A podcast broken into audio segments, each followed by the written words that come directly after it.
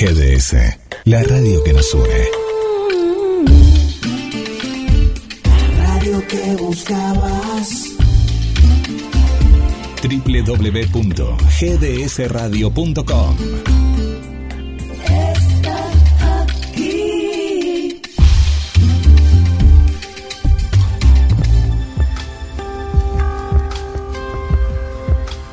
GDS Radio Mar del Plata presenta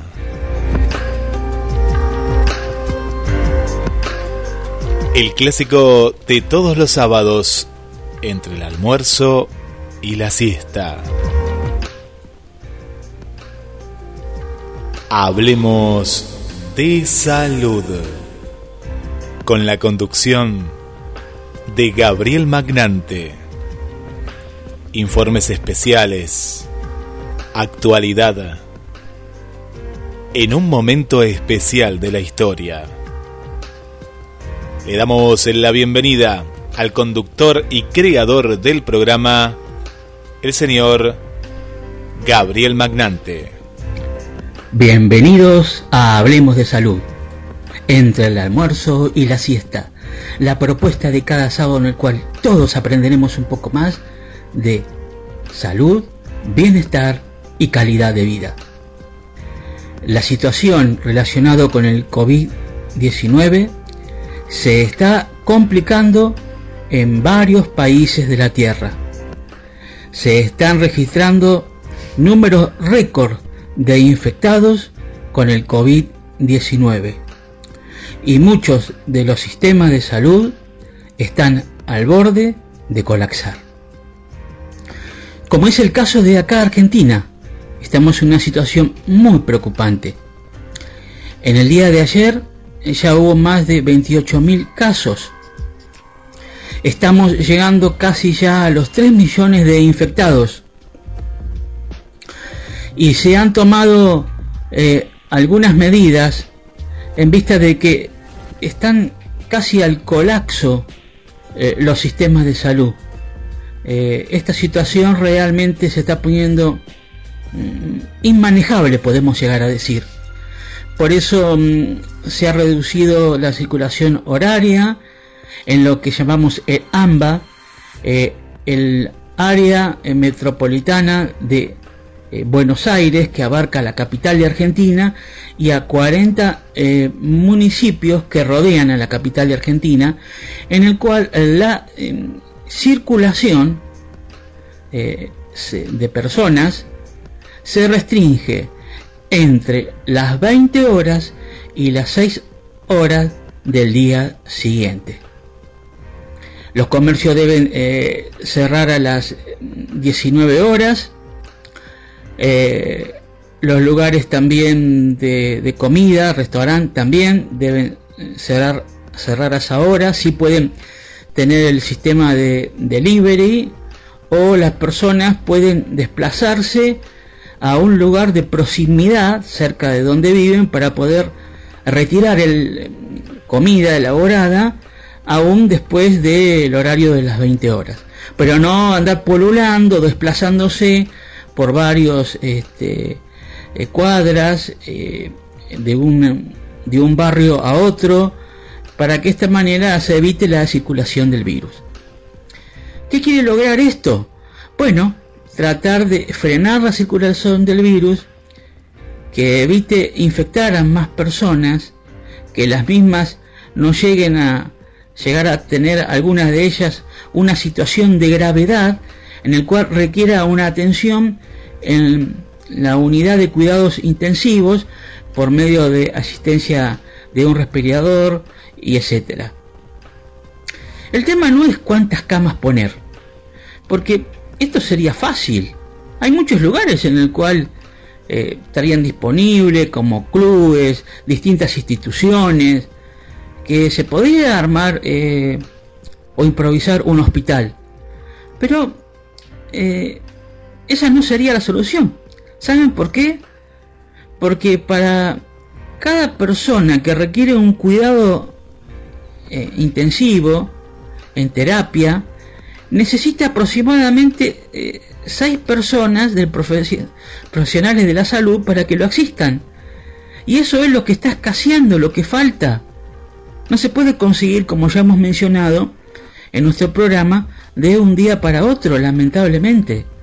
Entonces lo que se le está pidiendo a la población de por favor tome conciencia y cada uno hagamos de nuestra parte para evitar la propagación del virus. Eh, ya sabemos eh, los cuidados personales, la higiene, el barbijo, la distancia interpersonal, pero ahí no está solamente el problema, está en las reuniones sociales, en juntarnos con personas que no sean de nuestro entorno, que no vivan en nuestra casa. Seguimos con los argentinos somos muy rebeldes, tenemos esa mal viveza criolla eh, que a veces pensamos que podemos agarrar un atajo y pasar por alto las, las normas, las leyes, de lo cual realmente nos hace una mala fama en, en todo el mundo, ¿no? Por ejemplo, si alguien pasa un, un semáforo en rojo, este dice, ay, menos mal que no tropecé a, alguien, quizás diga, no, ay, no había ningún este inspector, me salvé de la multa o si choca a un auto que está estacionado, mira para los cuatro costados, pero no para ver si encuentra el dueño para este eh, arreglar con el seguro para que le solucionen el, golpe del auto, sino para ver que nadie lo esté mirando y huir. Y esas eh, manias también las trasladamos a distintos ámbitos y facetas de nuestra vida. Y la gente sigue teniendo reuniones sociales. Dice, no, yo me cuido. Pero ¿qué significa yo me cuido?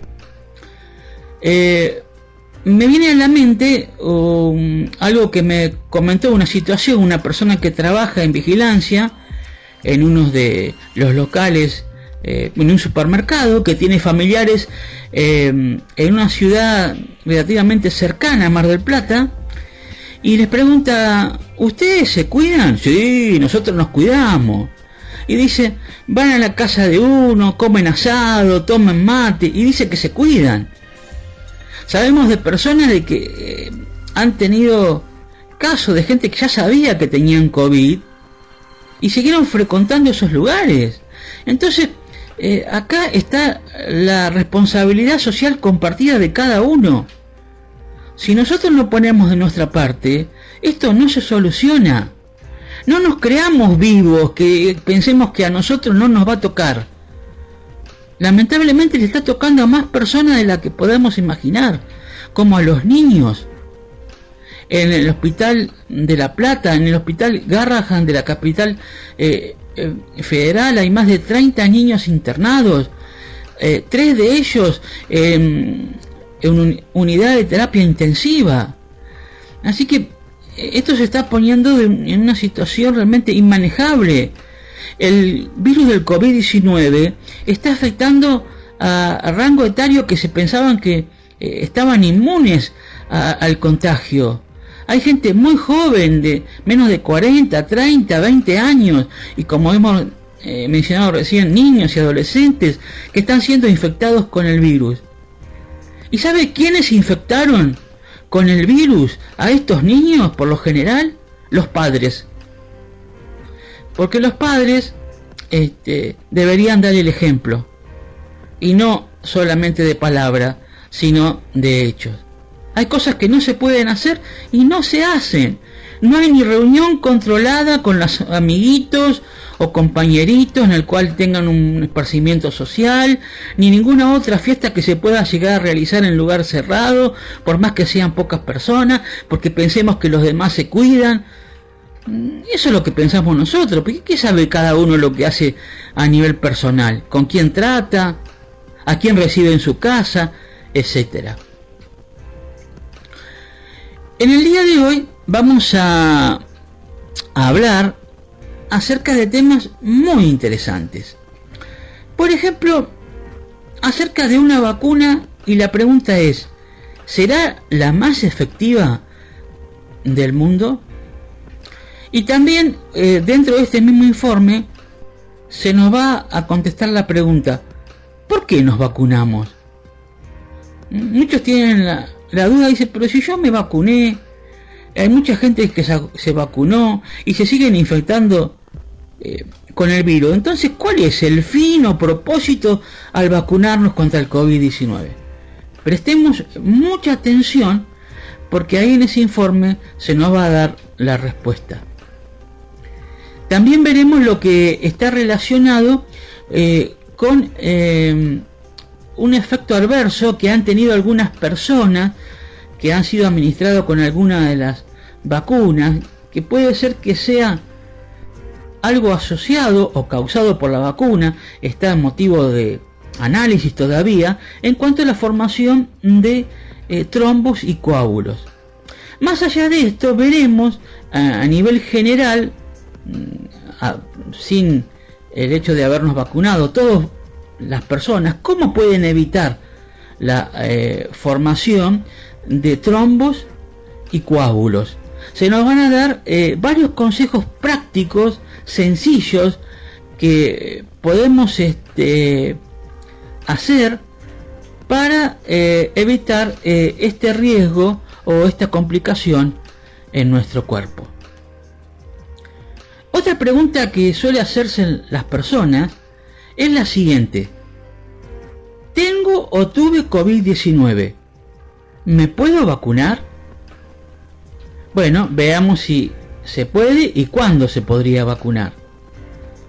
¿Y qué ventaja corren relacionado con la inmunidad, las personas que ya tuvieron el COVID-19 y cómo esto se puede trasladar a poder eh, acelerar el que más personas reciban las dosis de, eh, las de las vacunas disponibles. Otra respuesta que se nos va a dar en uno de los informes.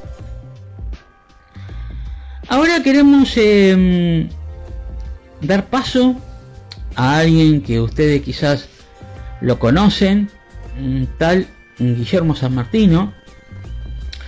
Eh, antes que em, seguir adelante, quería comentarles también que lo vamos a ver en uno de los informes, eh, que el doctor Beller, que es argentino, que trabaja en Brasil, que los informes van a estar la mayoría a cargo de él. Eh, bueno, menciona que la vacuna Sputnik V se está elaborando en Argentina, es así, ya se han elaborado unos cuantos eh, miles eh, de dosis. Esto es una, una, noticia muy alentadora.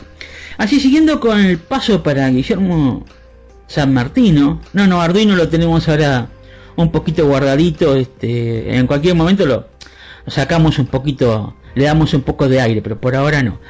Entonces le pedimos al director, locutor y editor de GDS que nos haga em, algún comentario, alguna observación, como siempre sabemos que eh, tiene, digamos, una lupa eh, muy aguda para observar la situación, de lo que ve a Cámara del Plata, de lo que ve eh, en el país y también en el mundo, relacionado con el COVID, acerca de las personas, si toman conciencia o no, etcétera. Gracias, Gabriel. Y es un momento clave, es un momento clave para toda la, humanidad. Voy a ir de, de, afuera hacia adentro, de lo internacional hacia, hacia lo local. Me sorprendió en esta semana una, una entrevista de una inversión millonaria en euros de Alemania para investigar el COVID. ¿Por qué me sorprendió? Y porque estamos a más de un año y uno dice, pero qué bien que inviertan, muy bien, porque aparte a, Alemania, un país eh, de, de vanguardia, pero que no invierte por invertir. Y acá hay una cuestión también económica.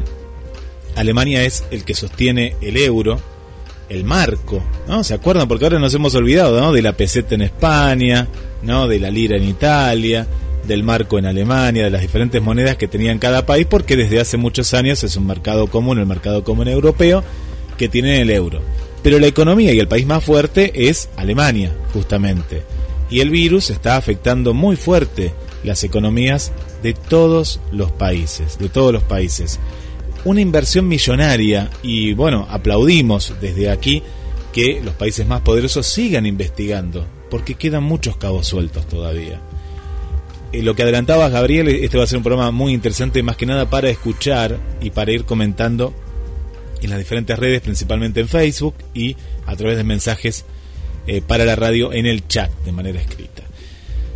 Si voy a lo nacional y saliendo de este conflicto, de las escuelas y demás, sí hay que decir que en uno de los informes que vi en Israel, justamente el, columnista de La Nación Más en televisión le decía, y mira, yo te tengo que decir, ¿sí? aunque vaya contra la corriente por lo que estaban hablando en, La Nación Más, en Israel, que hoy vemos la postal que están en las playas, eh, que están todos sin barbijos al aire libre, y cuando están en un local ahí sí se lo tienen que poner, pero después los ves en la calle sin barbijos, dicen, lo primero cuando los casos fueron en aumento, lo primero que se suspendieron fueron las clases dentro de todas las actividades, pero la presencialidad de las clases, porque esto también hay que separarlo entre las clases nunca se paran.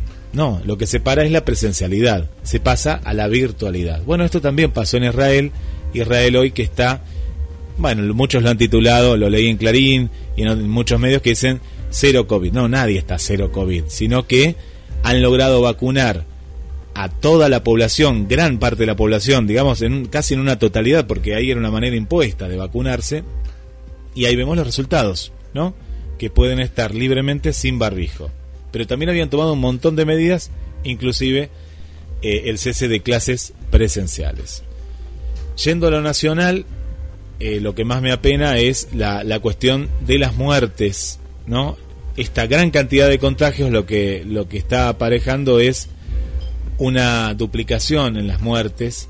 En esta semana estábamos en un promedio de 500. Eh, la idea no es entrar en los números fríos y demás, porque bueno, hay muchísimos números, pero sí en que se han duplicado las muertes en la República Argentina y eso es lo que nos entristece y hablábamos con Gabriel en, en la producción. La cantidad de casos de contagios, bueno, toda América Latina se está sorprendiendo de la cantidad de casos que tiene la República Argentina. Bueno, y es por esta disparidad, ¿no? No se toman restricciones como se han tomado en Colombia, en Perú, en Chile, en algunos estados de Brasil, ¿no? En algunos estados de Brasil. Eh, sino que acá, bueno, es sui generis, ¿no? Es decir, eh, la gente sabe de los contagios, sabe de todo, pero la movilidad es normal. La movilidad es normal, ¿no? Uno puede transitar desde la capital federal hasta la ciudad más recóndida de la República Argentina y la gente se mueve de una manera normal, sin restricciones. La única restricción es cuando uno viaja hacia otro lugar. Pero dentro, si uno está dentro de Mar del Plata, te mueves libremente, nadie te va a pedir nada. Podés estar eh, prácticamente durante el día de una manera normal. Bueno, se habla también de un retroceso en Mar del Plata a fase 2 próximamente. Puede pasar también, puede pasar también por esta cuestión, ¿no?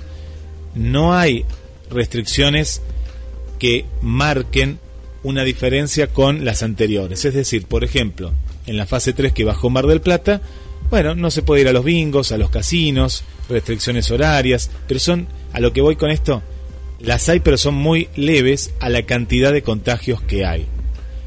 Y estamos pasando en toda la República Argentina por un otoño cálido. Esto también hay que marcarlo, ¿no? Un otoño, ahora por ejemplo, Hoy va a pasar nuevamente los 20 grados y durante toda la semana tuvimos días hasta de 26 grados. Días chani de primavera, de verano y estamos en otoño. Entonces uno avisora que ante un encierro mayor por una cuestión lógica de las temperaturas, va a haber más contagios todavía. Por eso este es el momento clave de bajar los contagios. El tema de las escuelas sigue siendo un tema porque a raíz de este ida y vuelta político, que eso lo tenemos que dejar totalmente aparte, pero, pero sí nos involucra en qué, en que se ha hecho un estudio y vieron que en las notas no, no, no se decía burbuja tal, burbuja tal, bueno, en informes que nos llegan a la radio hay una gran cantidad, si no es un auxiliar, docentes, y en los chicos, en esto también que, que, Gabriel, vos venías anticipando, ¿no? Como siempre en, en los programas anteriores de Hablemos de Salud, la baja, ¿no? Se está notando. Se habla de 9 a 12, chicos de jardín eh, de infantes, nivel inicial también, eh, que se está notando el tema de los contagios. Y termino con algo muy local, que es la cuestión del hisopado. En esta semana eh, estuve en la zona del SEMA a comienzos de la semana y nunca se vio tanta gente para hacerse un hisopado. Filas y filas de personas, cuadras y cuadras en las cuales la gente esperaba desde las 8 de la mañana hasta las 7 de la tarde y, también lo lento que ahora están dando las devoluciones, ¿no? De, del positivo o del negativo. Tenemos que pensar que no toda la gente ¿eh? que tiene síntomas va a hacerse un hisopado. Mal, está muy mal eso porque eh, hay que acercarse en este caso de manera gratuita, lo hacen en el SEMA. Y esto me hace pensar, digo, pero si esta es la gran cantidad de gente que, que sí se quiere hacer el hisopado y sabemos que hay un porcentaje que tiene síntomas y demás y espera, espera y no se lo hace, la situación está más que grave en Mar del Plata. La atención previa, vieron que contamos y ustedes nos contaron también que los que se fueron a vacunar, la atención es muy buena, ¿no? Desde que llegan, hacen la fila, hay gente que los va asesorando. En este caso la atención es malísima, es muy mala. Y voy a dar solo un dato, no hay baños químicos y la gente está esperando afuera, no se pueden mezclar la gente que va al SEMA por otros estudios con la gente que puede tener puede llegar a tener COVID o que quiere hacerse un hisopado.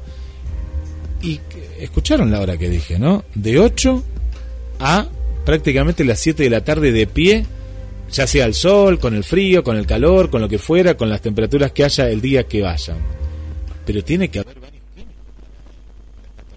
ahí a la espera y que no se pueden mover de ahí, no pueden acceder al interior del SEMA, está bien, por una cuestión de que probablemente tengan el virus y no contagien, pero tiene que haber baños químicos, tiene que haber baños químicos.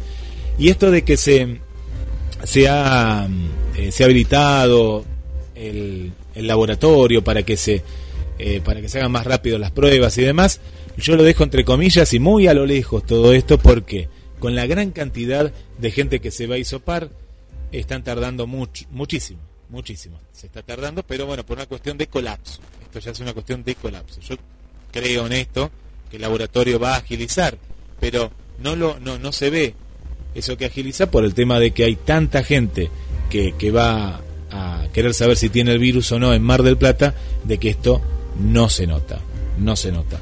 Bueno, la cuestión es más que crítica en Mar del Plata y estamos con temperaturas de más de 20 grados. ¿Sí? ¿Qué voy con esto?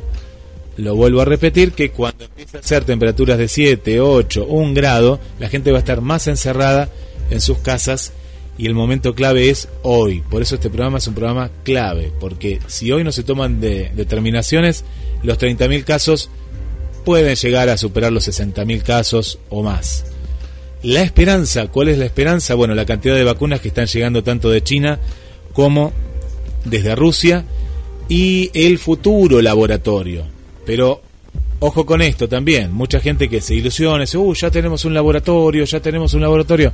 Bueno, es una esperanza para un futuro, para un futuro, eh, la producción de Sputnik aquí en la República Argentina. No se va a ver ahora, pero sí es una buena noticia, es una muy buena noticia y, como decía, la cantidad de vacunas que, que están llegando a la República Argentina. Y otra muy buena noticia es la cantidad de gente que dice sí a la vacuna y que hace pocas semanas tenía muchísimas dudas.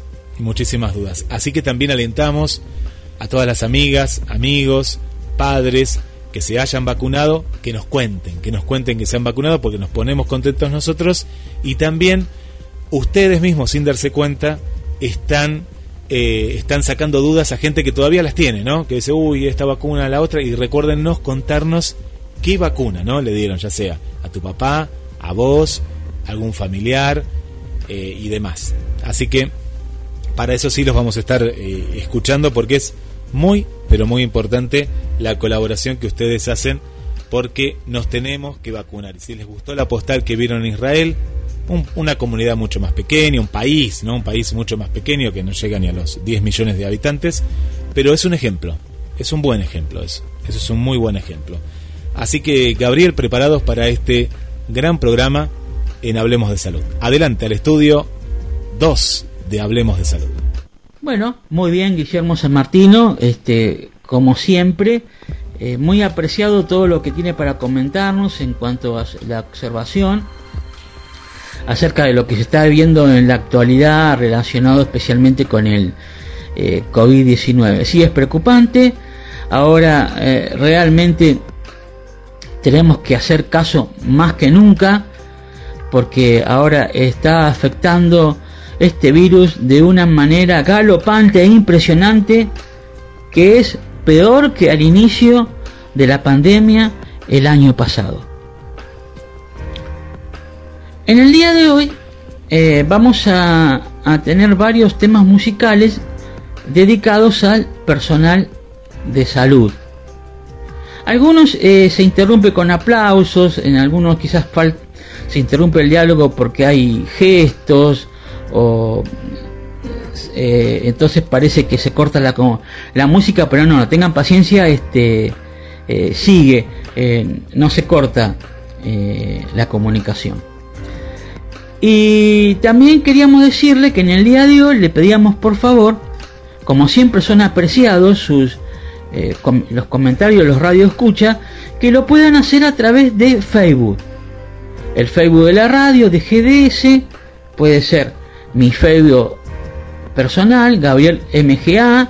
Si quieren mandar eh, una consulta eh, privada lo pueden hacer, de algo específico o algo que quizás le, interesaría saber sobre un tema puntual, bueno, con gusto siempre estamos eh, a su disposición. O también nos pueden seguir a través de los canales de chat eh, de GDS Radio Mundial. Así que le agradecemos eh, la colaboración en este sentido. Este, que por favor todos los comentarios sean a través de, de Facebook o los medios de chat. Ahora, si Guillermo San Martino quiere decir algo mm, de cierre, bien lo puede hacer. Y si no, eh, damos paso al primer tema musical relacionado con homenajes al personal de salud. Y damos paso al informe eh, acerca de mm, una de las vacunas y es la más efectiva del mundo. Y en este mismo informe se nos va a responder la pregunta, ¿por qué nos vacunamos? ¿Cuál es el fin o el objetivo? ¿Es evitar contagiarnos del COVID-19? Y también veremos acerca de todas las vacunas que hay disponibles. ¿Cuál es la mejor? Ahí también tendremos la respuesta. Así que escuchamos el tema musical y avanzamos con el programa. En 2020 íbamos a celebrar el Año Internacional de las Enfermeras, pero el coronavirus ha trastocado todos nuestros planes. Hoy, enfermeras y enfermeros, os enfrentáis a la mayor crisis sanitaria que hayamos conocido en generaciones. Una lucha a la que no habéis dudado en hacer frente, sin apenas recursos para protegeros, jugándos la vida, cayendo incluso enfermas y perdiendo a algunos de vuestros compañeros. Desde la Organización Colegial de Enfermería solo podemos deciros gracias. Que vais a la guerra.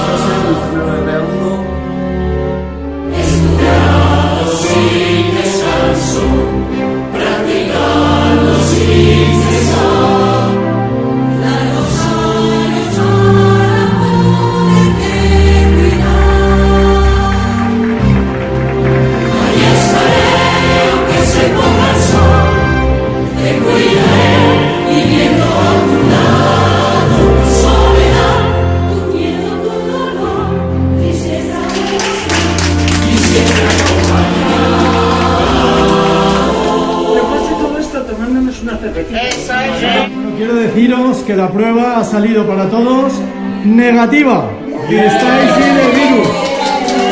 Enhorabuena. Hola a todos.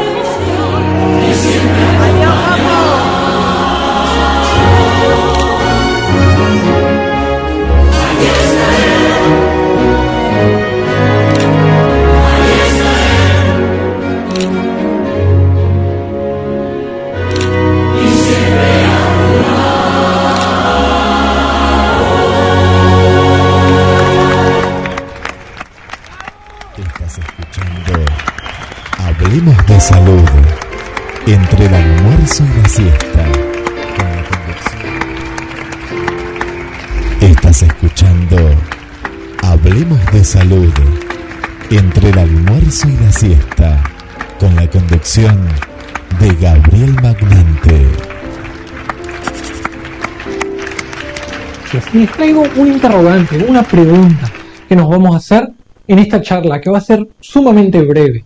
¿Es la vacuna Sputnik V la más eficiente del mundo? Yo voy a hacer un análisis objetivo sobre lo que se sabe hasta el momento y les voy a dejar una conclusión que me parece que es lo más importante de esta charla, sobre todo porque estamos escuchando muchos números. Pfizer y Moderna 80-90%, Sputnik 90-95%, Coronavac más del 70-80%, Sinovac 50-60%, y no sabemos con qué quedarnos, no sabemos qué hacer. A eso está destinado esta charla y a responder esta pregunta.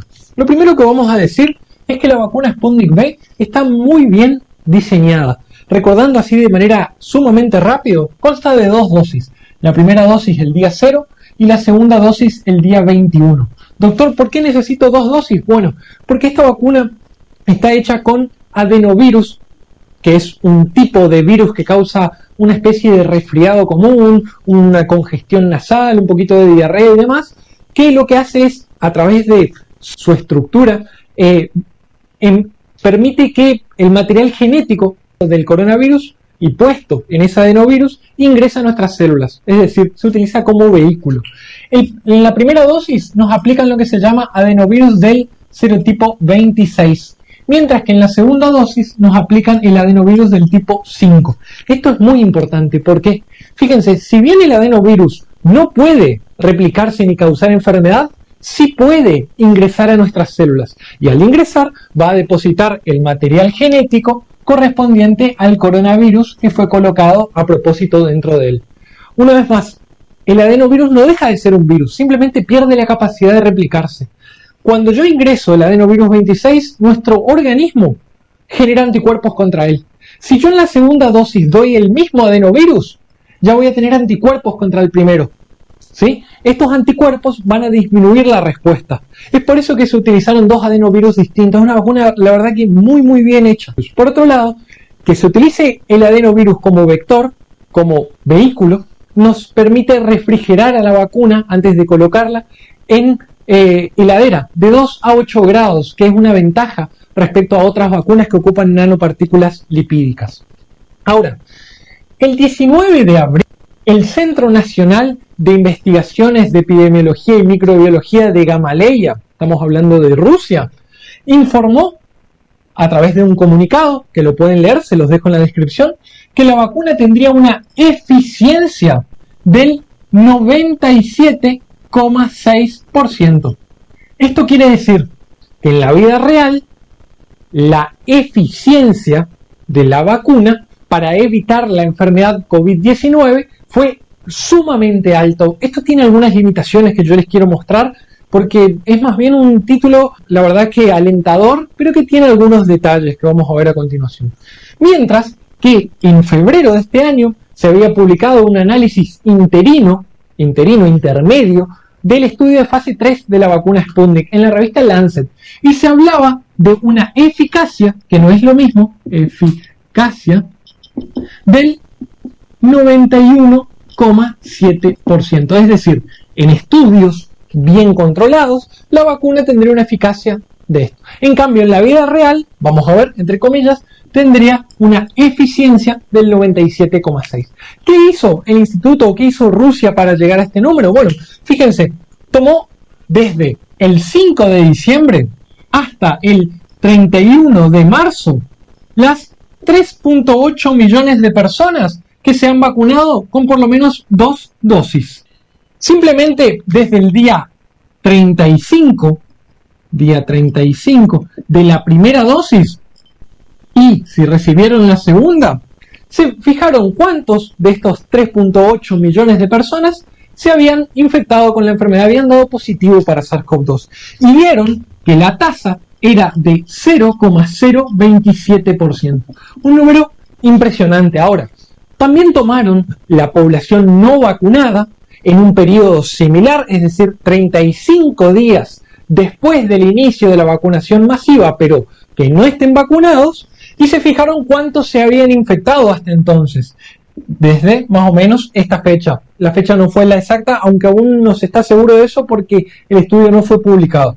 Y se vio que el 1,1% se infectaban. Estos números parecen no ser muy distintos. Sin embargo, cuando uno calcula a través de un cálculo sencillo, que no lo vamos a mostrar a continuación porque excede em, la clase, ven que la eficiencia es del 97,6%. Sin embargo, esto tiene algunas limitaciones muy importantes. La primera, el estudio aún no ha sido publicado. ¿Para qué? Para la revisión por pares. Eso quiere decir que otros médicos ajenos a la investigación, ajenos al país, etcétera, puedan ver los datos y fijarse eh, los detalles. Esto es sumamente importante. No porque uno sea quisquilloso en la obtención de datos, sino porque fíjense lo que puede pasar. Por ejemplo, supongamos que eh, nosotros dijimos, vamos a ver cuántas personas se infectaron 35 días después de la primera dosis y si recibió la segunda dosis. Hay mucha diferencia entre el paciente que se vacunó el 5 de diciembre y estuvo expuesto desde el 5 de diciembre hasta el 31 de marzo y entre el que se vacunó el 5 de marzo y estuvo expuesto desde, que se vacunó en febrero y estuvo expuesto solo los 20 o 25 días de marzo. ¿Por qué? Porque es más probable que el que estuvo más expuesto desde diciembre hasta marzo tenga más probabilidades de contraer la enfermedad. También hay datos, por ejemplo, demográficos. También hay, por ejemplo, datos de eh, cuántos testeos se hacían en cada lugar, testeos si incluían a los pacientes solo sintomáticos, si incluían a los pacientes asintomáticos, a qué se dedicaba este 0.27 que se infectó versus este 1.1. No es lo mismo un trabajador del área de la salud que está muy expuesto al virus que una persona que vive en zonas rurales, que no tiene contacto con la gente. Es decir, todo esto debe evaluarse y estos estudios, generalmente observacionales, no tienen el poder suficiente para dar estos datos de manera contundente. No estoy diciendo que los datos sean falsos, estoy diciendo que suelen ser datos que depende del estudio que veamos, varía. Por ejemplo, veamos, en, hace, hace pocos meses, Pfizer y Moderna tomaron a unos 4.000 trabajadores del área de la salud. Les dieron las dos vacunas y vieron que la eficiencia era de un 90% luego de la segunda dosis. El Reino Unido también tomó trabajadores del área de la salud y vio que eran, en el caso de la de Pfizer solamente, un 89%. Ahora, cuando uno va a algunos datos, por ejemplo, de Israel, hablan de un poco menos, 79, 80%. Entonces, ¿por qué la variabilidad? Bueno, la variabilidad es porque son poblaciones distintas. Algunos son trabajadores del área de la salud más expuestos, otros son personas rurales, otras son personas con más o menos cuidados. Es decir, para saber realmente cuál es la eficiencia, hay que controlar muy bien que la población sea la misma, que el tiempo de exposición sea el mismo, o ajustar el tiempo de exposición, que eso vamos a ver, porque yo les dije, los datos aún no han sido publicados, pero la compañía ya dijo que se va a publicar en mayo. Bien, en mayo vamos a tener el estudio. Sin embargo, la vacuna rusa por lo menos tendría una eficacia del 91,7 en estudios controlados, es decir, es una vacuna excelente, muy bien diseñada, con dos vectores, que seguramente debe ser en, poder una de las mejores. Ahora, lo importante no es que el paciente se infecte, sino que el paciente no tenga una enfermedad grave, que el paciente no se interne, etc. Antes de hablarle de las conclusiones, yo les quiero contar las ventajas de esta vacuna. Las ventajas son la fuerte inmunidad, probablemente por el uso de dos tipos de adenovirus. Otras de las ventajas es el bajo costo que tienen. Como ustedes saben, el costo, sobre todo para los países no ricos, es muy importante. Y otra de las eh, ventajas que tiene esta vacuna es que se puede refrigerar. Es decir, luego de su viaje, puede eh, quedar en refrigerador hasta su colocación, algunos días. ¿Bien? De 2 a 8 grados centígrados.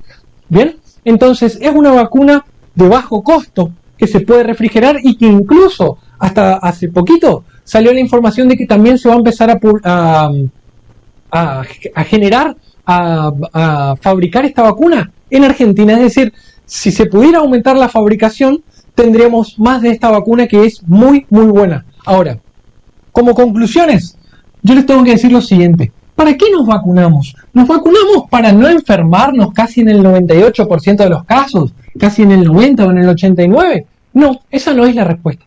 Nosotros nos vacunamos, la mayoría, para evitar el colapso del sistema sanitario. Es decir, si nosotros nos vacunamos y cursamos una enfermedad leve, por ejemplo, un, un pequeño cuadro gripal, no pasa nada, porque esos pacientes no se van a internar y no van a colapsar el sistema de salud. Y todas las vacunas, hasta ahora, hablo de todas las vacunas chinas, la vacuna de Johnson y Johnson, la vacuna rusa, todas las vacunas que están más avanzadas mostraron entre un 90 y un 100% en estudios bien controlados de eficacia para controlar la enfermedad grave y las internaciones. Lo que es aún mejor, cuando uno ve la mortalidad, se acerca mucho más al 100%, es decir, los pacientes que se vacunan habitualmente no se mueren de causas relacionadas al COVID. Eso va a evitar el sistema, el colapso del sistema de salud. Y evitar el colapso del, sistema de salud nos va a llevar a disminuir aún más la mortalidad, porque vamos a poder atender a los pacientes de manera adecuada. Entonces, lo que nosotros buscamos no es no enfermarnos en el 2% de los casos. Lo que buscamos es no enfermarnos gravemente. Y todas las vacunas hacen esto. Por otro lado, ¿se pueden comparar las vacunas? Yo puedo comparar este estudio de 4.000 trabajadores de la salud de Pfizer y Moderna o este de eh, Reino Unido contra este otro ruso. La verdad es que no. ¿Por qué? Porque no son estudios controlados las poblaciones son distintas, las, las edades son distintas, los trabajos son distintos, la cantidad que se testea es distinto, el tiempo de exposición es distinto, es decir, no se pueden comparar estos números.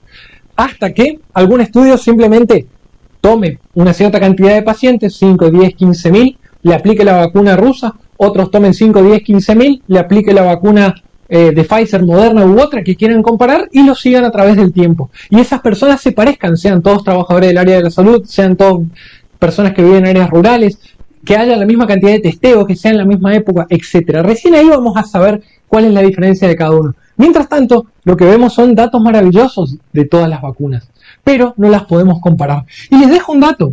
¿Vieron la vacuna de la gripe, la que nos aplicamos desde que tenemos memoria? Bueno, esa vacuna tiene entre un 40 y un 60% de eficacia. Bien, entonces, si la vacuna de la gripe impide que millones y millones de personas en el mundo enfermen de, de gripe y tengan una enfermedad de influenza, me refiero a la influenza, y tengan una enfermedad grave, imagínense una vacuna que está más cerca del 90%. Lo que les quiero decir es, cualquier vacuna es mejor que ninguna vacuna. Lo que buscamos, que hacen todas las vacunas, es evitar el colapso del sistema de salud, evitar la enfermedad grave, evitar las internaciones, sobre todo en pacientes con factores de riesgo y comorbilidades, que sabemos que les va peor y que sabemos que mueren más. Es decir, las noticias son excelentes. Vamos a actualizar esta clase cuando en mayo salga el estudio. Sin embargo, no nos dejemos llevar por números. 97,6% es un número increíble, pero tal vez si hacemos otro estudio en otra población sea menos, sea más. Es decir, ¿es la más eficiente del mundo la vacuna Sputnik V? La verdad es que no lo sabemos. Este estudio mostraría que es muy, muy eficiente. Espero esta charla les haya traído luz sobre temas bien complejos. Espero que nos dejen sus comentarios, nos digan de qué quieren que les hablemos y nos ¿Es sigan en... la vacuna Sputnik la más efectiva del mundo? Bueno, según el informe que compartió con nosotros el médico argentino que trabaja en Brasil, el doctor Beller, nos mencionó lo siguiente. Si bien todavía no hay estudios concluyentes, ahí son, son en etapa preliminar, se puede decir que puede estar entre las vacunas más efectivas del mundo, eh, la que desarrolla el Instituto Gamaleya, la Sputnik B. Es una vacuna muy bien diseñada, eh, cada dosis tiene un adenovirus diferente y esto cumple un, un propósito muy importante y fundamental, ya que hace en cada dosis eh, que en una requiera una inmunidad y en la segunda este, requiera una, otra inmunidad, pero un poco eh, mejor, digamos, ¿no? ¿Y cuál es este, la mejor vacuna? Bueno, la mejor vacuna son todas. Porque una vacuna es mejor que ninguna. ¿Se entiende la idea? ¿Sí? Eh, eso es lo que tenemos que tener presente. Y ahora, ¿por qué nos vacunamos contra el COVID-19? ¿Es para evitar ser infectados con el virus? No.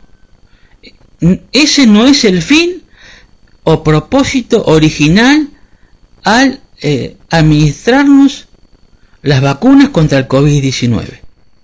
El fin es el siguiente, evitar una enfermedad de COVID-19 grave que requiera asistencia especializada en una unidad de cuidados intensivos que haga que colapse los sistemas de salud.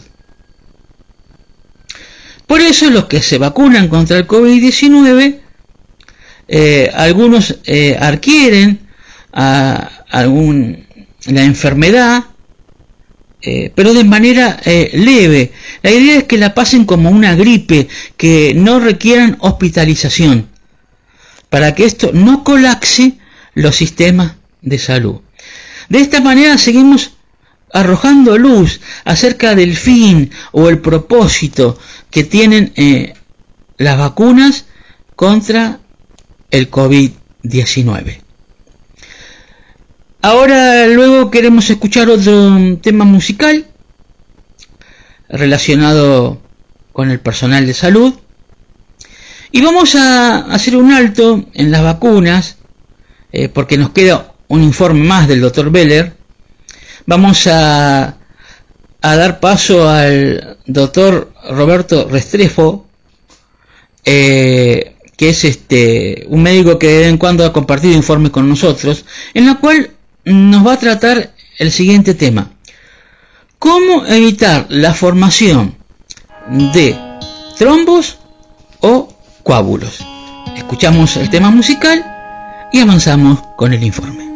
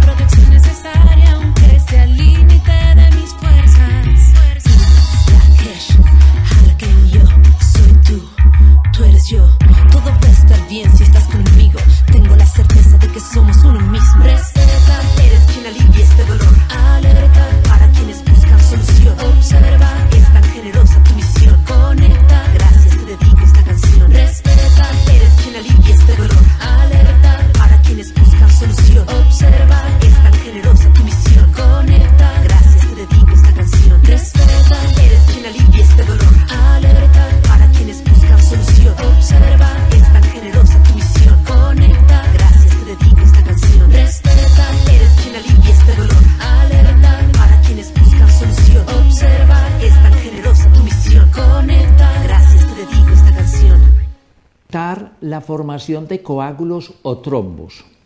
Yo soy Osvaldo Restrepo, médico y cirujano, especialista en medicina laboral con formación en epidemiología y riesgos. En este video estaremos hablando de medidas preventivas para ejecutar cada uno de nosotros si no queremos que se desarrollen coágulos en la circulación o trombos, que es lo mismo. La formación de coágulos o trombos en nuestro organismo se hace en la circulación. Recordemos que la circulación está repartida por todo el cuerpo para llevar oxígeno y nutrientes a todas las células. Esa es la vida. Hay la posibilidad de que en esa circulación, ante pequeñas heridas o eh, orificios en esa circulación, haya necesidad de que se formen unos trombos, unos coágulos, para evitar una hemorragia. Sin embargo, en la circulación pueden existir otros factores de riesgo que ayudan a formar coágulos o trombos. Los voy a invitar para que vayan al otro video donde hablamos de los factores de riesgo de formación de coágulos o trombos. Y cualquier coágulo o trombo que se forme en la circulación tiene la posibilidad de viajar e ir a tapar la circulación en otra parte, en otro tejido, en otro órgano. Cuando ese coágulo viaja, lo llamamos embolia. Y una de las embolias que más cuidado representan es la embolia pulmonar, tromboembolismo pulmonar. Por lo tanto, hacer prevención de la formación de coágulos o trombos resulta medicina preventiva básica, fundamental. Y todos la podemos hacer. Por ello vamos a hablar de qué medidas podemos adoptar para prevenir la formación de coágulos o trombos en las extremidades. Primera medida, usar ropa que no sea forzada, usar una ropa holgada, usar medias o calcetines holgados, usar ropa que no apriete el organismo, fundamentalmente ropa que no haga surcos en los miembros inferiores o en cualquier otra parte del cuerpo. Segundo, periódicamente, ojalá diario, levantar las piernas 10, 15 minutos suficientes. Con eso hacemos un drenaje eh, de la circulación, tanto de la circulación de la sangre como de la circulación linfática y ayudamos a disminuir las posibilidades de desarrollo de insuficiencia circulatoria, sobre todo en los miembros inferiores. Insuficiencia venosa, que es bastante común tanto en hombres como en mujeres. Tercero, si hay necesidad por el hallazgo de insuficiencia venosa de miembros inferiores, si hay necesidad usar medias con gradiente de presión, una presión que es mayor al final de las, de las piernas, en los pies y piernas, y va disminuyendo esa presión a medida que asciende por ambos miembros inferiores. Esas medias con gradientes de presión deben ser ordenadas por un médico que conozca el tipo de insuficiencia que existe en la circulación de los miembros inferiores. 4. Ejercicio regularmente. El, el ejercicio es un elemento básico para prevención de cualquier enfermedad. Aquí vuelve y juega. Las personas que tienen insuficiencia circulatoria deben preguntar al médico cuáles son esos mejores ejercicios. Caminar es muy probable, algunos necesitarán las medias con gradientes de presión. Eh, hacer natación es un ejercicio muy importante para las personas que tienen insuficiencia venosa. Algunas personas podrían eventualmente hacer otro tipo de ejercicios, que no lleven a aumentar la presión en la circulación de las extremidades. Debemos orientarnos para poder hacer el ejercicio. Quinto, hacer cambios permanentes de postura. Por ejemplo, una persona que lleve una hora sentado en un escritorio o en una mesa de trabajo, debe levantarse, debe caminar 5, 6, 7 minutos y luego regresar a la posición sentado pero no hacer posturas sentadas por más de una hora. Esa es una medida muy importante. Disminuir el consumo de sal es una medida también muy importante. Ayuda a disminuir la posibilidad de formación de edema o hinchazón en los miembros inferiores que va a apretar la circulación y a disminuir el flujo sanguíneo. Prevenir traumatismos, accidentes. Ya sabemos que los traumas y los accidentes es un factor de riesgo de formación de coágulos. Una persona con una fractura y que tiene que estar más en reposo tiene más tendencia a formación de coágulos. Por eso hay que evitar accidentes, evitar traumatismos, accidentes domésticos o accidentes de trabajo. No cruzar las piernas por largo rato es una medida básica, sencilla, para evitar formación de coágulos o trombos. Elevar la parte inferior de la cama unos 10 o 15 centímetros para que las piernas en la noche estén un poco más altas que el resto del cuerpo, ayuda también a hacer un drenaje circulatorio importante y la posibilidad de formar coágulos o trombos. Mantener una dieta sana, fundamental, para no aumentar de peso. El sobrepeso y la obesidad también constituyen factor de riesgo. Dieta sana, vigilar el peso, ejercicio regular y no fumar es otra medida clave para prevenir formación de coágulos o trombos. El cigarrillo puede aumentar el riesgo de formación de coágulos y trombos porque aumenta también el riesgo de formación de placas de ateroma dentro de la circulación y allí se pueden pegar las plaquetas, las proteínas y también los factores de la coagulación y luego formación de un coágulo que puede desarrollar una obstrucción en nuestra circulación. Espero que con esta información todos y cada uno de los que tenemos riesgo de formación de coágulos o trombos nos hagamos a estas medidas preventivas para no tener el inconveniente de formación de coágulos, trombos o una embolia, ir a tapar los pulmones y con ello entrar en una emergencia médica. Si esta información te parece útil, dale like o me gusta al video.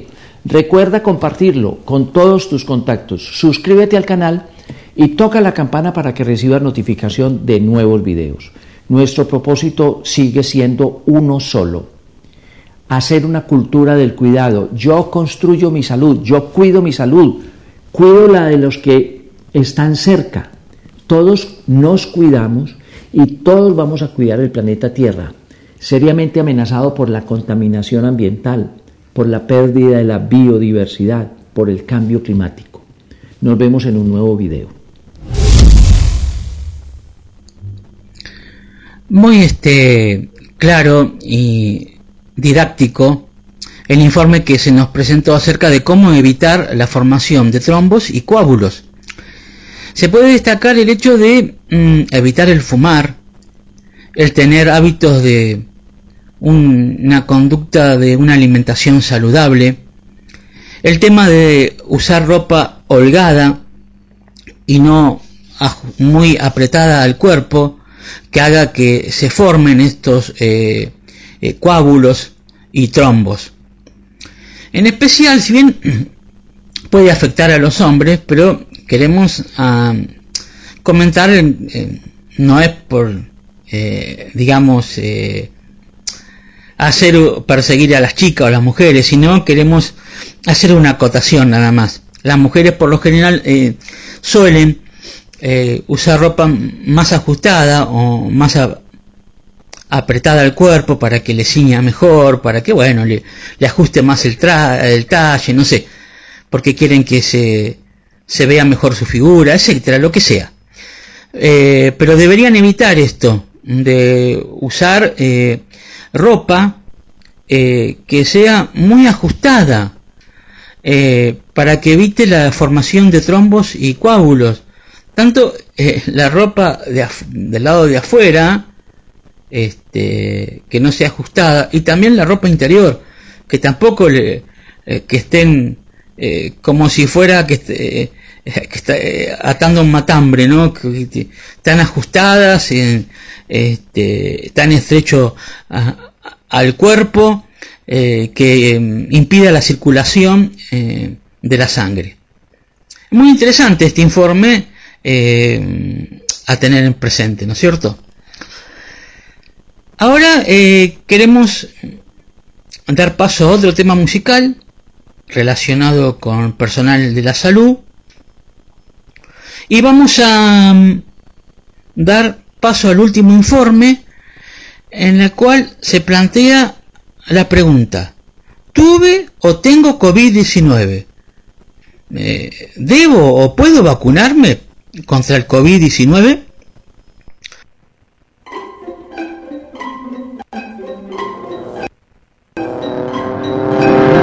Luego del tema musica- musical daremos respuesta a esta pregunta.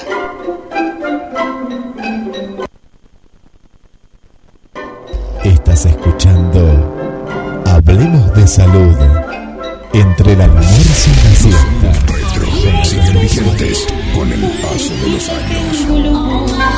A toda la población embrujaba sin ton. Pero un día llegó el doctor manejando un cuatrimotor. ¿Y saben lo que pasó? ¿Y saben lo que pasó? Todas las brujerías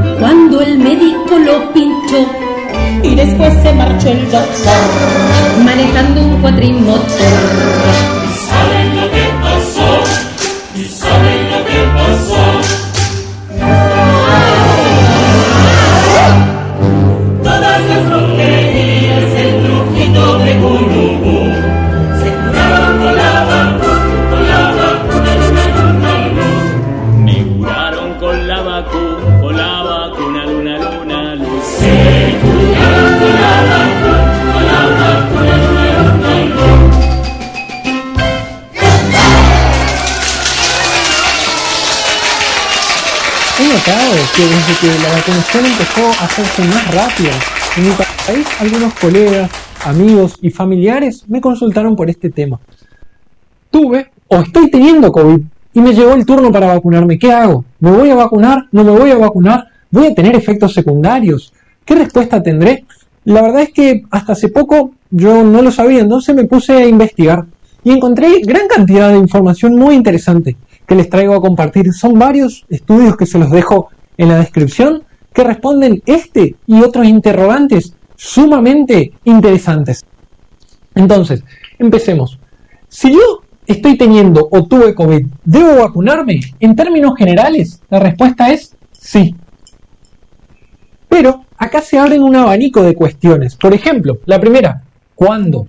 Doctor, si estoy teniendo COVID, estoy aislado en casa, en este momento me llega el turno y me ocurrió hoy, me llamaron hoy a preguntarme por esto, ¿debo vacunarme? La respuesta es no en ese momento. Sin embargo, el CDC, que es el Centro de Control y Prevención de, de Enfermedades de los Estados Unidos, y la OMS, entre otros, como también, por ejemplo, el Ministerio de Salud de, de mi país, Argentina, recomiendan vacunarse. ¿Cuándo? Cuando se haya recuperado de los síntomas y tenga el alta epidemiológica.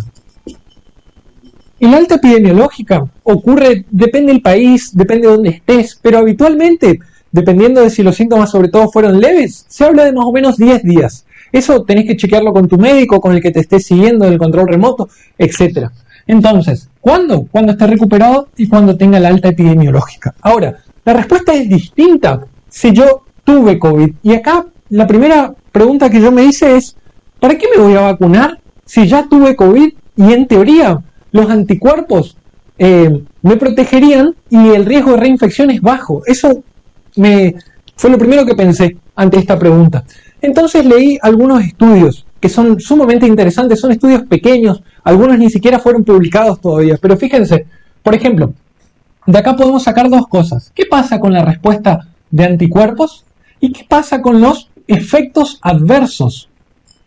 El primer estudio que les voy a mostrar, que es muy cortito, tiene más o menos 100 pacientes que son trabajadores del área de la salud. De estos 100 pacientes, un poco más de 60 eran cero negativos. Esto quiere decir que no tuvieron COVID. Y un poquito menos de 40 eran cero positivos. ¿Qué se hizo? Se los vacunó. ¿Con qué vacuna? Con la vacuna de Pfizer. Luego de vacunarlos, se les sacó muestras de sangre. A los cero positivos se les sacó 10 días después de la primera dosis. Y a los cero negativos, es decir, los que no habían tenido COVID, se les sacó 10 días luego de la segunda dosis. ¿Qué observaron ellos respecto a la respuesta de anticuerpos? Estos pacientes, los que habían tenido COVID y habían recibido una dosis, tenían mayor cantidad de anticuerpos, sobre todo los anticuerpos eh, importantes, que son los anticuerpos neutralizantes.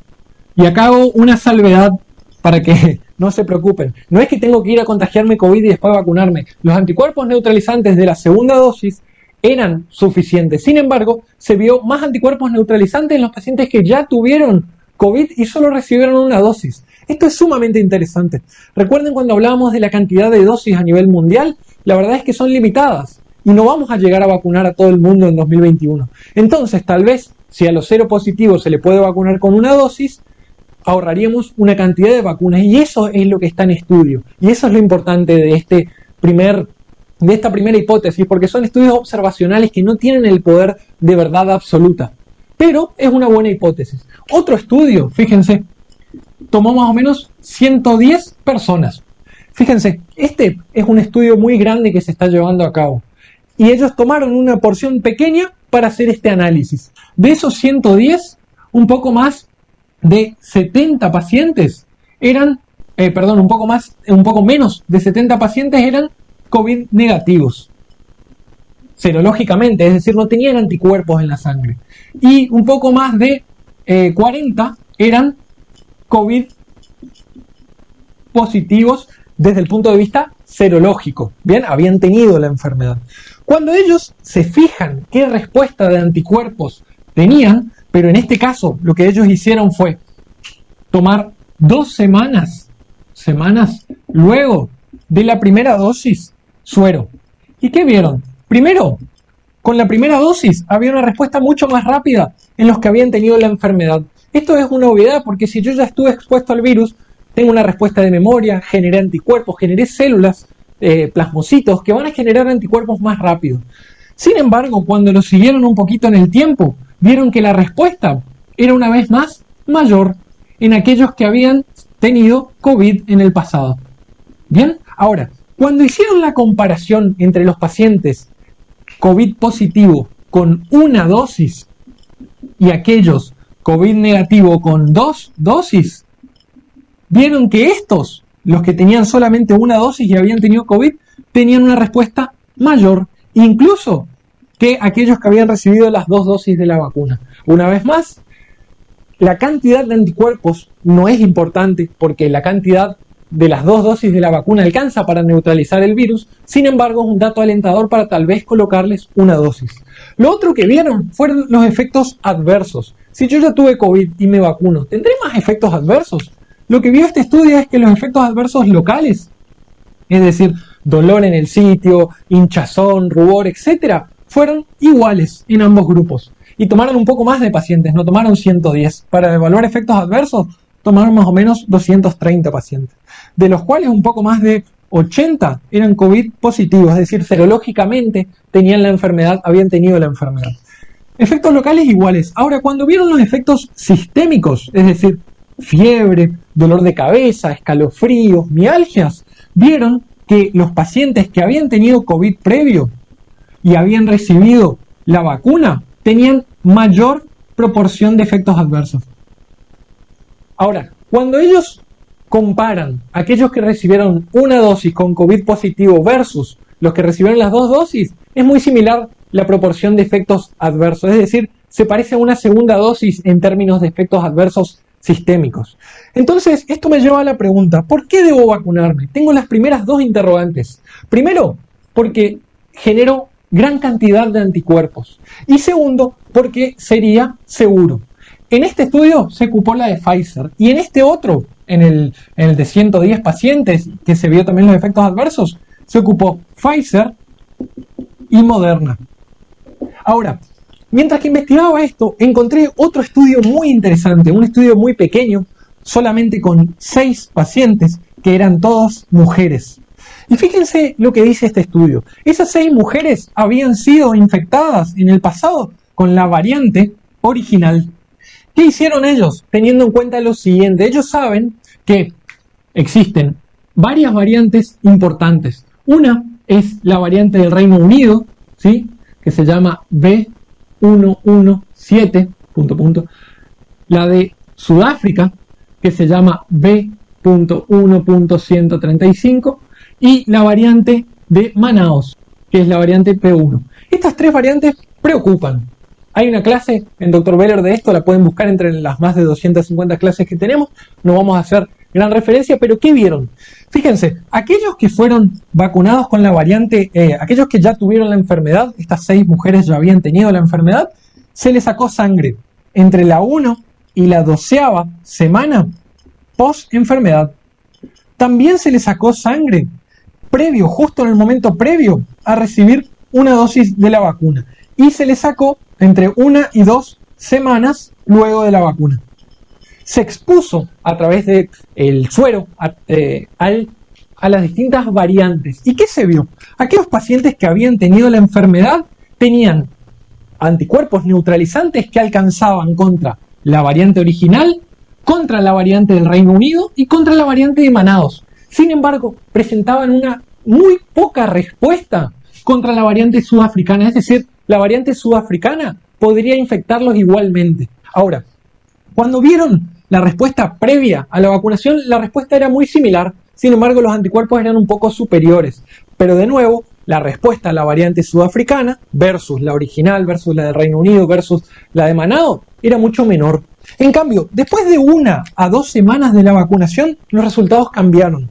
Los anticuerpos neutralizantes fueron positivos para todas, para la variante del Reino Unido, para la variante de Manaus, para la variante original, pero también para la variante sudafricana. Entonces, cuando uno pregunta, doctor, ¿por qué debo vacunarme? La respuesta es, porque genero más anticuerpos, porque los efectos adversos son pequeños y limitados y porque habría una protección contra ciertas variantes. Esto no está estudiado en todas las vacunas, este estudio es muy pequeño y no tiene fuerza de verdad absoluta, pero es una hipótesis al futuro. ¿Por qué? Porque tenemos algunas dudas. Primero, ¿alcanza una dosis para los pacientes que ya tuvieron COVID? Parecería, y lo digo en condicional, que sí, parecería que sí. Entonces a futuro tal vez este sea una forma de ahorrar vacunas y de tener buena inmunidad. La otra duda es cuánto dura la inmunidad post-COVID, cuánto dura la inmunidad post-vacunas. La verdad es que todavía no se sabe. Sin embargo, en otro video yo lo dije, cuando nosotros eh, tenemos COVID, SARS-CoV-2, eso se parece mucho al MERS y al SARS.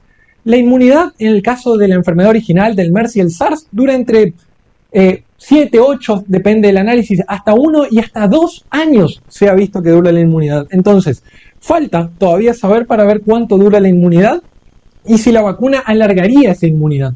Sin embargo, por lo menos, lo dicen todos los estudios, sería de 6 meses. Espero esta clase les haya traído luz, les sirva para afianzar conceptos, para saber que deben vacunarse, para saber cuándo. Si la clase les resultó útil, recuerden seguirnos en nuestras redes sociales, Twitter, Bien se nos mostró Facebook, el doctor, Telegram. en el informe del doctor Beller acerca de si una persona eh, tuvo o está cursando el COVID-19 si se puede vacunar. En principio podemos decir sí. Si está cursando la enfermedad debería eh, esperar que se le dé el alta epidemiológica. O sea, por lo general son eh, 10 días. Y si tuvo el COVID-19 y ya tiene esta alta, se puede se le puede administrar la vacuna contra el COVID-19. Ahora, ¿qué es lo interesante que nos mencionó el doctor? Como sabemos, eh, los distintos laboratorios del mundo están en una carrera contra reloj en cuanto a la mm, fabricación, producción y distribución de las vacunas para que pueda llegar en menor tiempo posible a más habitantes del planeta. Es lo siguiente, que las personas que tuvieron COVID-19 adquieren más anticuerpos, más inmunidad. Y se está en etapa de estudio el ver si a estas personas sería suficiente con darle solamente una de las dosis, y no las dos, contra el COVID-19. Esto eh, realmente de llegar a poder ponerse en práctica, de poder llevarse a cabo, sería algo muy positivo, ya que haría que mm, más personas podrían estar vacunadas en, más en menos tiempo contra el COVID-19. Es muy interesante esto que nos está mencionando el doctor. En el día de hoy eh, compartimos eh, realmente informes eh, muy interesantes, variados, mm, porque que- se quiere evitar el hecho de que las personas adquieran, eh, al contagiarse contra el COVID-19, una gravedad que requiera una hospitalización y en especial que tengan que ser asistidas en una unidad de cuidados intensivos. Ese es el fin o propósito al vacunarnos y no el hecho de que la gente no se infecte. La gente se va a seguir infectando probablemente, porque hay muchas variantes y mutaciones del COVID-19. Como vamos a ver en el próximo sábado, un informe de una de las variantes que no se mencionó hoy, que es muy preocupante, que eh, tiene la particularidad de tener una doble mutación. ¿Cuál es la mejor vacuna? Cualquiera. Porque cualquier vacuna es mejor que ninguna vacuna. Sigamos adelante, no bajemos los brazos. Todo este tiempo se ha hecho muy largo, hay mucho cansancio en las personas, eh, agotamiento, en especial en el personal de salud. Uno dice, pero ¿cuándo se terminará todo esto? Bueno, esperemos que lo más pronto posible, pero mientras tanto, que hagamos cada uno de nuestra parte para que lo que está relacionado con el COVID-19 y con la pandemia no se agrave eh, cada vez más. Y tengamos esa lucecita de esperanza de que poco a poco vamos a poder llegar a retomar esa normalidad que teníamos antes de iniciar eh, la pandemia. Ahora nos queremos despedir con un tema musical relacionado con el personal de salud, en el cual eh, en el día de hoy hemos eh, dado este apartado especial a las personas que trabajan en, el área de salud, pero no solo queremos eh, aplaudirlos y pasar música y canciones que los homenajeen, sino hacer cada uno de nuestra parte para no infectarnos con el COVID-19, no llegar a una situación grave que requiera eh, que podamos llegar a estar en un hospital y ni mucho menos en una unidad de cuidados intensivos, para que de esta manera eh, no solo no colapse el sistema de salud, la parte mecánica, sino también que no colapse o no se sature la parte humana, que es lo más importante del cual tenemos que cuidar. Hasta el próximo sábado en Hablemos de Salud.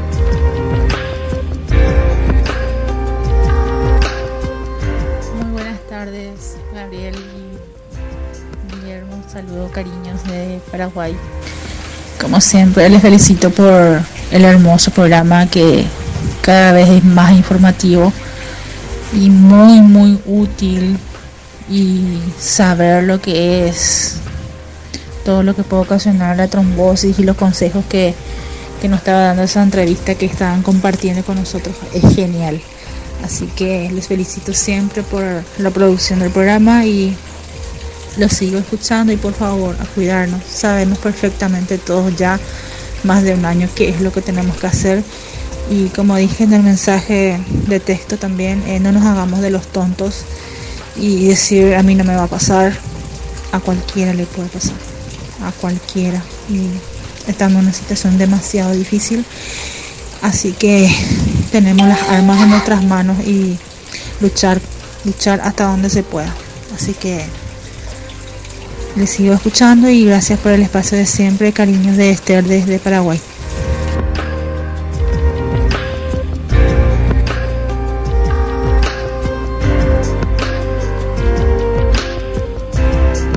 Hola Guille, bueno, buenos días.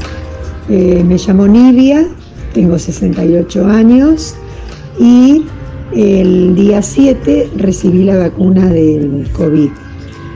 Eh, me tocó ir a Chapadmalal en unos eh, vivimos en el barrio Belgrano, en 20 minutos estuvimos ahí, no tuvimos que esperar nada, mi hermana también tenía turno para ese día, la atención, la atención excelente y bueno, contentas con la experiencia y con la tranquilidad de tener esta protección. Y bueno, yo no tuve ningún síntoma, ni cansancio, ni ninguno de los que puede provocar la vacuna, que dice que como toda vacuna, o un poquito de fiebre, o malestar, no, yo no tuve ningún, ningún síntoma. Así que bueno, aconsejo a todos los que estén escuchando que cuando lo llamen, que tienen el turno, vayan y se vacunen. Y si pierden el turno por alguna razón, se presentan al vacunatorio este, en el momento que puedan, porque cada turno es intransferible. Y una vez que tenemos el turno para vacunarnos, esa vacuna está destinada para esa persona solamente. Bueno, que tengan muy buen día. Muchas gracias por escuchar y espero que mi experiencia les haya servido.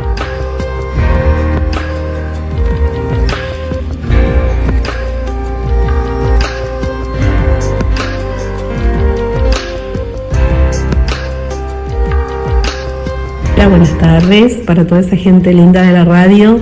Mi nombre es Andrea, soy de la provincia de Entre Ríos. Quería compartir con ustedes que, bueno, hoy mi papá recibió su primer dosis de la vacuna. Eh, él tiene 91 años, así que es un día eh, de mucha emoción para nosotros. Les mando un beso grande. Quiero agregar también que en su momento estuve en comunicación con Gabriel, envió un mensaje aquí a, a la radio porque estaba en duda si lo vacunaba o no a mi papá. Y bueno, eh, Gabriel muy gentilmente me dio su parecer y también quería agradecerle a él.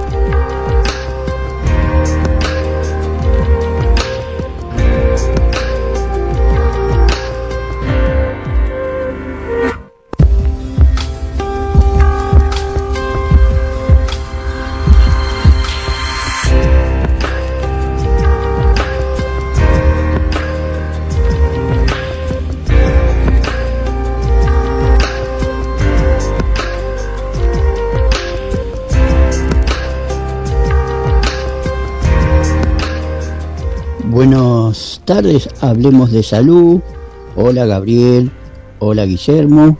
Y bueno, yo acá en mi barrio Pueyrredón eh, están poniendo mucho la música re fuerte.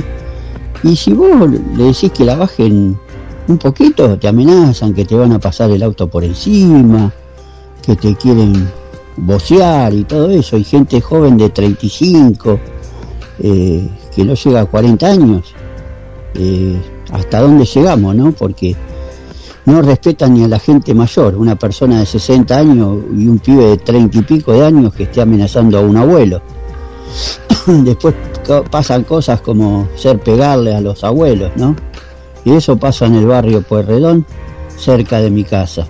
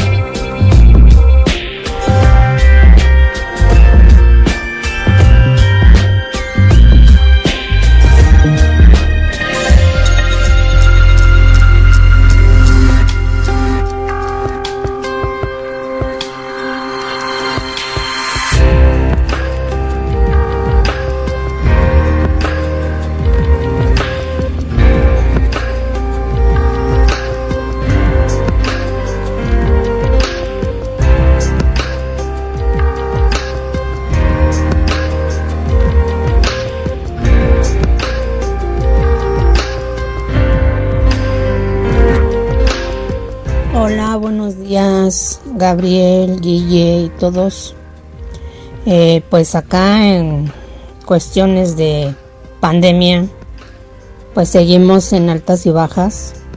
De hecho, ahorita por las vacaciones que estamos en vacaciones ya terminan, precisamente los niños ingresan a sus clases este, virtuales el día lunes pues esperan más casos porque mucha gente salió. Eh, la vacunación, pues empieza la segunda dosis el lunes también precisamente para los adultos mayores, eso se ha dicho. Esperemos con más organización, eh, en espera de que nos toque ya a los de menos de 60 y este seguir cuidándonos, seguir cuidándonos porque pues esto todavía no se acaba. Eh, muchas controversias se han generado. Eh, eh, no queda más que uno mismo acatar tus medidas como deben de ser, salir lo menos que puedas, uso de cobrebocas, lavado de manos, todo, todo, todo, ¿no? Porque pues uno que está cerca del sector salud, pues vas obteniendo información más reciente de los lo que va sucediendo. No sé ahorita, este, vuelvo a repetir, si ha subido el índice porque mucha gente no acató las medidas de no salir en estas vacaciones de Semana Santa, pero bueno, deseamos que no haya una tercera oleada como se viene vaticinando y diciendo y pues seguir cuidándonos, seguir cuidándonos porque mientras no tengamos la vacuna que nada más es para reforzar nuestro cuerpo, para estar como con, con cualquier como con cualquier vacuna, perdón, eh, reforzado tu organismo, vas a seguir cuidando con, con las medidas preventivas. Eh, creo que eso es este hasta el momento por acá y a seguir aquí guardaditos salir solo lo necesario y pues acostumbrarnos a esto saludos Los sonidos retro siguen vigentes. con el paso de los años. Esperamos tus mensajes y pedidos musicales al más 54 223 4 48 46 37. GDS, la radio que nos une. GDS, siempre en movimiento.